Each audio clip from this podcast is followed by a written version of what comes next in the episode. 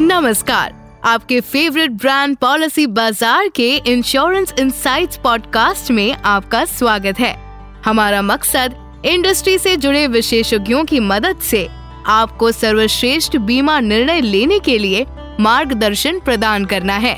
अगर आप पहली बार हमारा पॉडकास्ट सुन रहे हैं और अभी तक आपने हमारे चैनल को सब्सक्राइब नहीं किया है तो प्लीज़ इसे तुरंत सब्सक्राइब करें।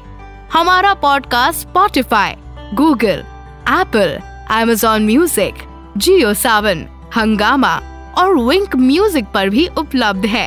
आप हमारे पिछले सभी एपिसोड्स इन प्लेटफॉर्म्स पर सुन सकते हैं।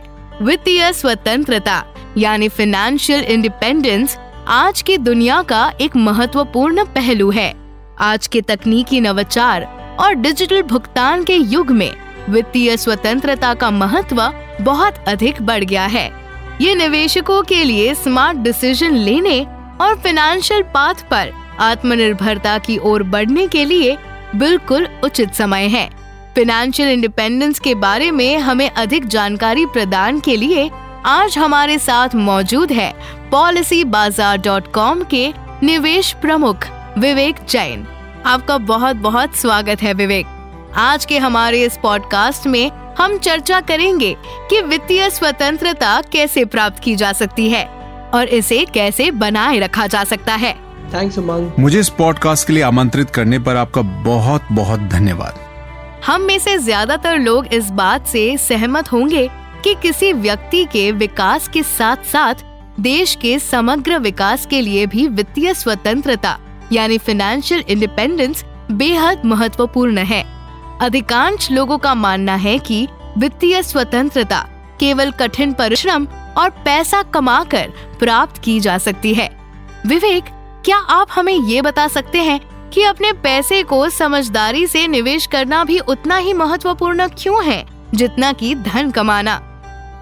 Well, I think, uh, मुझे लगता है कि कड़ी मेहनत करना और ज़्यादा पैसा कमाना सिर्फ़ आपके अल्पकालिक लक्ष्यों, यानी शॉर्ट टर्म गोल को ही दिखाता है। लेकिन अगर आपके बच्चे के भविष्य या अपनी खुद की रिटायरमेंट प्लानिंग जैसे लॉन्ग टर्म लक्ष्यों के बारे में बात करते हैं तो मुझे लगता है कि बुद्धिमानी से निवेश करना बहुत महत्वपूर्ण है।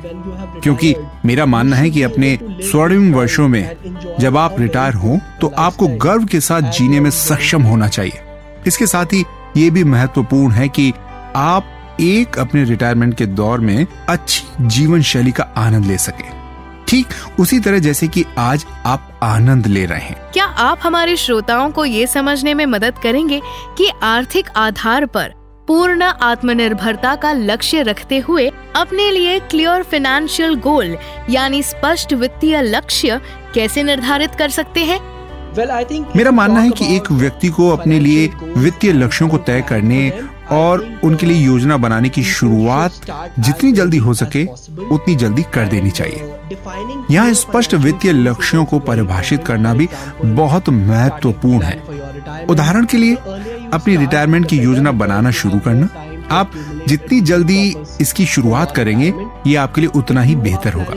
क्योंकि तब आपके पास अपने रिटायरमेंट के लिए एक अच्छा पैसा जमा करने के लिए ज़्यादा समय होगा। उदाहरण के लिए, यदि आप 10 साल बाद एक घर खरीदने की योजना बना रहे हैं तो इसके लिए आपको जल्द से जल्द योजना बनाना शुरू कर देना चाहिए। अगर आप हर दो साल या तीन साल में अंतर्राष्ट्रीय छुट्टियों पर जाना चाहते हैं तो इसके लिए भी आपको पहले से ही योजना बनाकर रखनी होगी।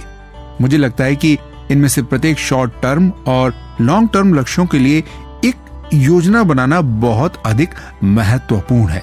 क्या आप हमारे श्रोताओं को ये जानकारी प्रदान करेंगे कि रिटायरमेंट की योजना बनाते समय एक आम आदमी सबसे सामान्य गलतियाँ कौन सी करता है और वो रिटायरमेंट के गोल्डन पीरियड में अपनी वित्तीय स्वतंत्रता का आनंद कैसे ले सकता है? मुझे लगता है कि रिटायरमेंट की योजना बनाते समय एक सामान्य गलती जो लोग करते हैं वो है मूल रूप से देर से शुरू करना है।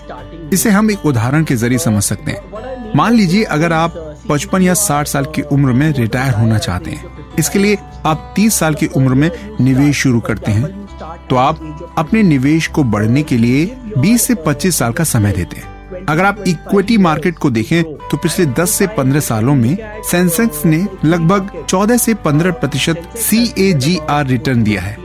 मैं सही कह रहा हूँ ना? और अगर हम भारतीय शेयर बाज़ार में आगे बढ़ने के लिए 20 से 25 साल का समय देते हैं, चाहे वो कम लागत वाले ऑनलाइन यूलिप के माध्यम से हो, या सीधे म्यूचुअल फंड के माध्यम से निवेश करना हो, यहाँ तक कि लगभग 12 प्रतिशत सी रिटर्न पर भी। आप एक बहुत बड़ा कोष यानी राशि बनाते हैं, लेकिन अगर आप निवेश में देरी करते हैं तो आपको बहुत अधिक राशि का निवेश करना होगा, क्योंकि आपके पास बाज़ार में निवेश करने के लिए कम सालों का समय है। आप उन सभी निवेशकों को क्या सलाह देना चाहेंगे, जो अपने बच्चों की शिक्षा के लिए एक अच्छा अमाउंट तैयार करना चाहते हैं? और ये सुनिश्चित करना चाहते हैं कि उनका बच्चा आर्थिक रूप से स्वतंत्र हो। जो बात रिटायरमेंट प्लानिंग पर लागू होती है वही बात बच्चों के लिए निवेश को लेकर भी बिल्कुल सही है। यदि आप अपने बच्चे के लिए निवेश की तलाश कर रहे हो तो भी आपको इसके लिए जितनी जल्दी हो सके उतनी जल्दी शुरुआत करनी होगी। आप इसकी शुरुआत तभी कर सकते हैं जब आपका बच्चा 30 दिन या 60 दिन का हो। मुझे लगता है कि अपने बच्चे के भविष्य को सुरक्षित रखने के लिए आपके पास सबसे अच्छी योजना बाल बीमा योजनाएँ हैं। बाल बीमा योजनाओं के अंतर्गत एक बहुत ही अनूठा प्रस्ताव शामिल है, जिसे प्रीमियम की छूट कहा जाता है। इसका मतलब ये है कि मूल रूप से माता पिता के साथ कुछ होने की स्थिति में पॉलिसी के भविष्य के प्रीमियम का भुगतान बीमा कंपनियों द्वारा किया जाता है। उदाहरण के लिए मैक्स लाइफ इंश्योरेंस या बजाज जैसे प्लान उपलब्ध है, जहाँ आपको ट्रिपल बेनिफिट मिलता है। यदि माता पिता को कुछ होता है तो इसमें भविष्य के प्रीमियम का भुगतान बीमा कंपनी द्वारा किया जाता है। माता पिता की मृत्यु पर तत्काल जीवन बीमा मिलता है, जो बच्चे की तत्काल जरूरतों को पूरा कर सकता है। इसके साथ ही आपको एक मासिक आय भी मिलती है, जो अधिकतम 10 वर्षों के लिए हर महीने आपके जीवन बीमा के एक प्रतिशत के बराबर होती है, जो स्कूल की फ़ीस या अन्य घरेलू खर्चों का ध्यान रख सकती है। बाल बीमा योजनाओं में बहुत ही अनूठी विशेषता है और मुझे लगता है कि यही कारण है कि जब आपके बच्चों के लिए निवेश करने की बात आती है तो आपको इन योजनाओं के बारे में ज़रूर विचार करना चाहिए। इन सभी महत्वपूर्ण जानकारियों के लिए आपका बहुत बहुत धन्यवाद, विवेक। उम्मीद है आपके टिप्स हमारे श्रोताओं के लिए मददगार साबित होंगे। चलिए अब अपने अगले सेगमेंट पॉलिसी पीडिया की तरफ़ बढ़ते हैं। यहाँ हम आपके लिए इंश्योरेंस जार्गन को डिकोड करते हैं। तो आज का टर्म है guaranteed return plan guaranteed return योजना एक निवेश योजना है, जो मेच्योरिटी बेनिफिट के साथ साथ नियमित भुगतान एवं बीमा कवरेज प्रदान करती है। इसी के साथ आज का हमारा पॉडकास्ट समाप्त होता है। कृपया लाइक शेयर और सब्सक्राइब करना ना भूले। सुरक्षित रहें।